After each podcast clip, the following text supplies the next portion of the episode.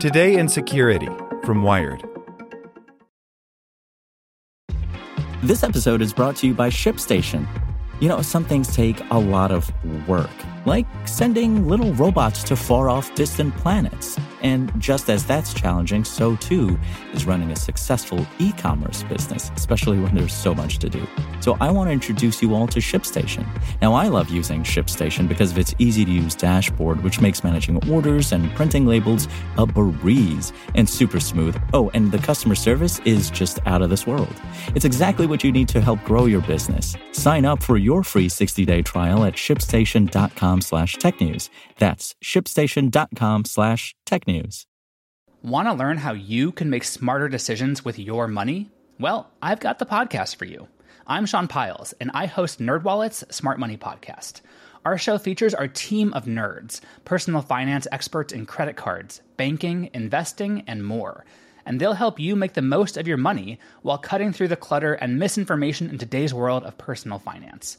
You'll get clarity on strategies to help you build your wealth, invest wisely, shop for financial products, and plan for major life events.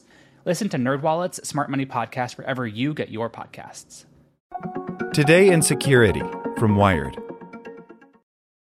Hackers are exploiting a flaw Microsoft fixed nine years ago. Unless you go out of your way to install the patch, your system could be exposed. By Lily Hay Newman. The widely used malware Zloader crops up in all sorts of criminal hacking, from efforts that aim to steal banking passwords and other sensitive data to ransomware attacks. Now, a Zloader campaign that began in November has infected almost 2,200 victims in 111 countries by abusing a Windows flaw that Microsoft fixed back in 2013. Hackers have long used a variety of tactics to sneak Zloader past malware detection tools. In this case, according to researchers at security firm Check Point, the attackers took advantage of a gap in Microsoft's signature verification, the integrity check for ensuring that a file is legitimate and trustworthy. First, they'd trick victims into installing a legitimate remote IT management tool called Atera to gain access and device control. That part's not particularly surprising or novel. From there, though, the hackers still needed to install Zloader without Windows Defender or another malware scanner detecting or blocking it. This is where the nearly decade old flaw came in handy. Attackers could modify a legitimate dynamic link library file, a common file shared between multiple pieces of software to load code, to plant their malware. The target DLL file is digitally signed by Microsoft, which proves its authenticity, but attackers were able to inconspicuously append a malicious script to the file without impacting Microsoft's stamp of approval. When you see a file like a DLL that's signed, you're pretty sure that you can trust it. But this shows that's not always the case, says Kobi Eisenkraft, a malware researcher at Check Point. I think we will see more of this method of attack. Microsoft calls its code signing process Authenticode. It released a fix in 2013 that made Authenticode's signature verification stricter to flag files that had been subtly manipulated in this way.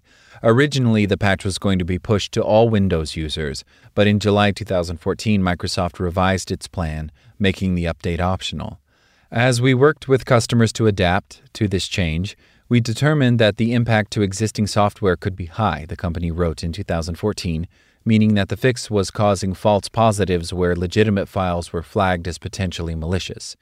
Therefore, Microsoft no longer plans to enforce the stricter verification behavior as a default requirement. The underlying functionality for stricter verification remains in place, however, and can be enabled at customer discretion. In a statement on Wednesday, Microsoft emphasized that users can protect themselves with the fix the company released in 2013. And the company noted that, as the Check Point researchers observed in the Zloader campaign, the vulnerability can only be exploited if a device has already been compromised or attackers directly trick victims into running one of the manipulated files that appears to be signed. Customers who apply the update and enable the configuration indicated in the security advisory will be protected, a Microsoft spokesperson told Wired. But while the fix is out there, and has been for all this time, many Windows devices likely don't have it enabled, since users and system administrators would need to know about the patch and then choose to set it up. Microsoft noted in 2013 that the vulnerability was being actively exploited by hackers in targeted attacks. We have a fix, but nobody uses it, Eisenkraft says. As a result, a lot of malware would be able to get into companies and personal computers using this method. The recent Zloader attacks primarily targeted victims in the United States, Canada, and India. Other recent Zloader attacks from an array of actors have used malicious word processing documents, tainted websites, and malicious ads to distribute the malware. The Check Point researchers believe that this latest campaign was perpetuated by the prolific criminal hackers known as Malsmoke. Because the group has a history of using similar techniques, and the researchers saw some infrastructure links between this campaign and past Malsmoke hacking. Malsmoke has often had a particular focus on malvertising, particularly hijacking ads on sites and services that distribute porn and other adult content.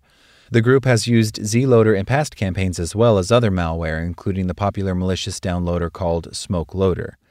It's not unheard of for vulnerabilities to persist in software for many years, but when those flaws are discovered, their longevity typically means that they're lurking in a larger number of devices. It's also not unusual for some gadgets, particularly Internet of Things devices, to go unpatched, even when a fix for a particular vulnerability is available. But this campaign represents a different scenario to defend against a vulnerability with a fix so obscure that few would even know to apply it. Like what you learned? Subscribe everywhere you listen to podcasts and get more security news at wired.com/security. Want to learn how you can make smarter decisions with your money? Well, I've got the podcast for you. I'm Sean Pyles, and I host NerdWallet's Smart Money Podcast. Our show features our team of nerds, personal finance experts in credit cards, banking, investing, and more. And they'll help you make the most of your money while cutting through the clutter and misinformation in today's world of personal finance. You'll get clarity on strategies to help you build your wealth, invest wisely, shop for financial products, and plan for major life events. Listen to NerdWallet's Smart Money Podcast wherever you get your podcasts.